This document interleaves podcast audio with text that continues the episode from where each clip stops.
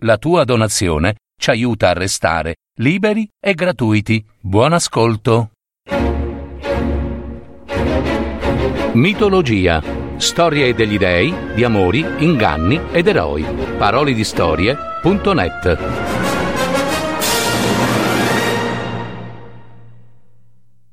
Apollo. Apollo era bello come un dio. Apollo era nato un mese dopo la sorella Artemide.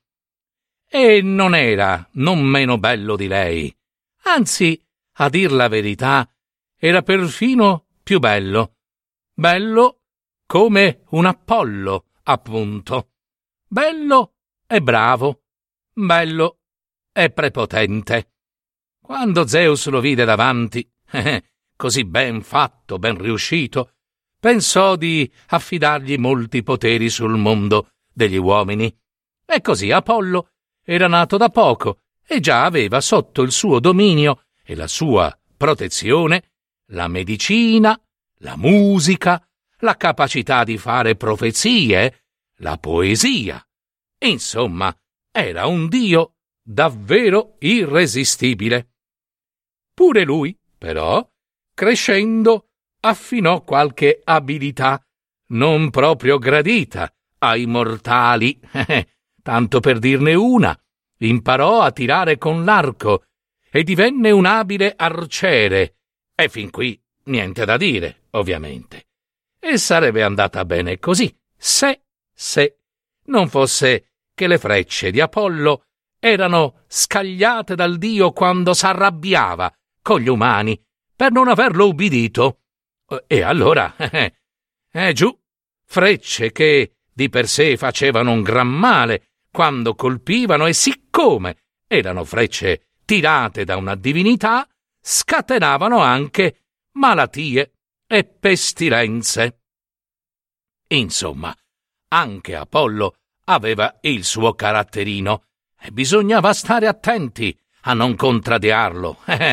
Sarà stato anche perché aveva saputo della sua nascita e di quanti guai aveva dovuto passare la sua mamma per metterlo al mondo, e così, oltre che bello e gentile, era anche capace di aggressività e ferocia, e s'era intestardito a voler vendicare quanti avessero ostacolato la sua nascita e quella di sua sorella. Non se la prese con era.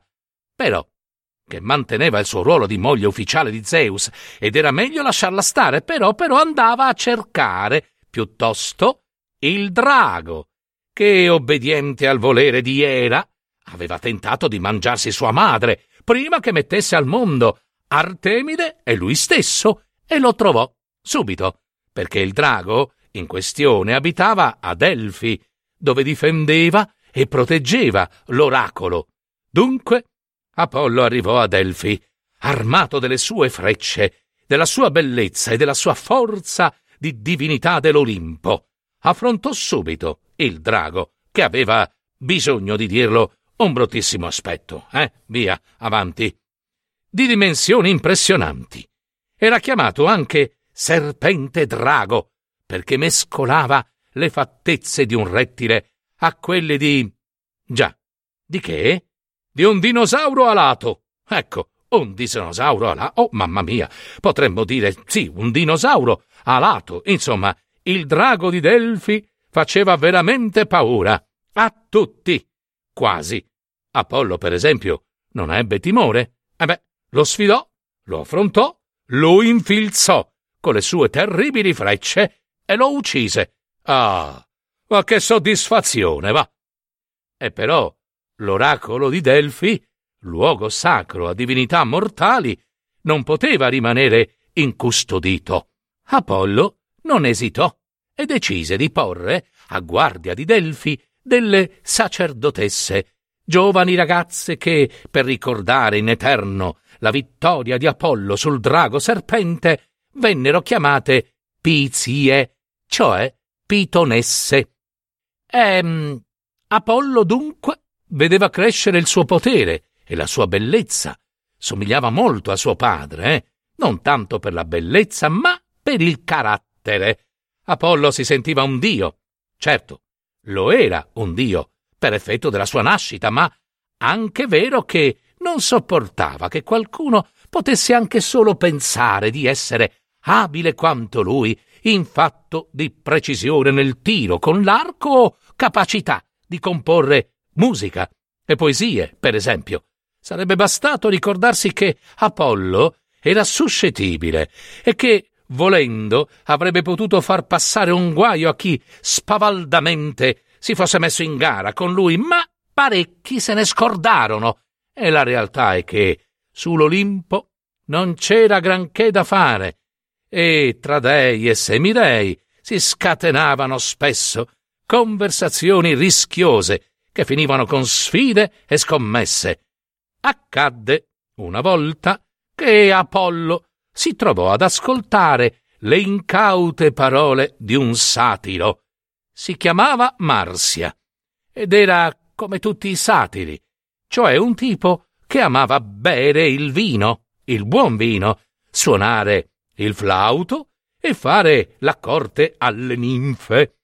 Si trovò un giorno a chiacchierare con Apollo e a vantarsi. Eh, non faccio per dire, ma suono il flauto molto bene. Quanto bene! Oh, così tanto bene che le ninfe del bosco non smetterebbero mai di ascoltarmi, io le incanto con la mia musica, certamente. Fece bene a specificare, perché certo non avrebbe potuto dire che le ninfe rimanessero ammaliate dalla sua eh, bellezza, visto che Marsia, come tutti i satiri, era, oddio, un ometto dalle lunghe orecchie, la coda e le zampe di capra e pelosissimo Cosa vuol dire con le sue parole questo insulso Marsia? si domandò Apollo. Intende forse che io posso amaliarle solo con la mia bellezza e non con la mia musica? Non ci pensò due volte Apollo. Prese il flauto e iniziò a suonare. E Marsia, dietro, a suonare anche lui.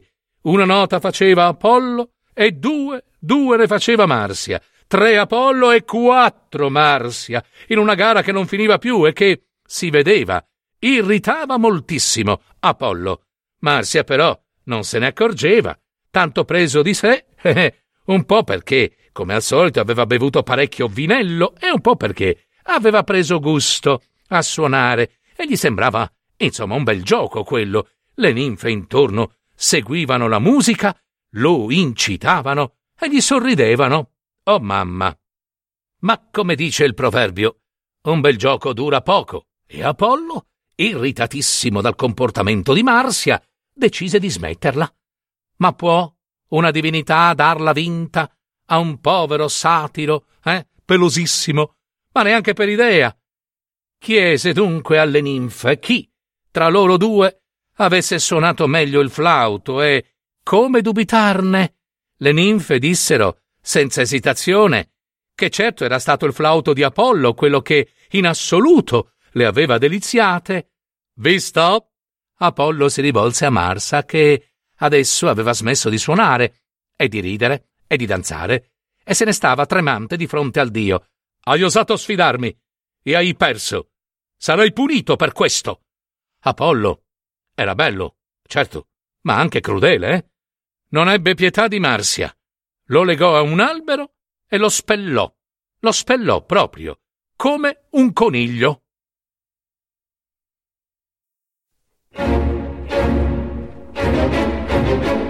Avete ascoltato Mitologia, storie degli dei, di amori, inganni ed eroi. Adattamento e messa in voce di Gaetano Marino. www.parolidistorie.net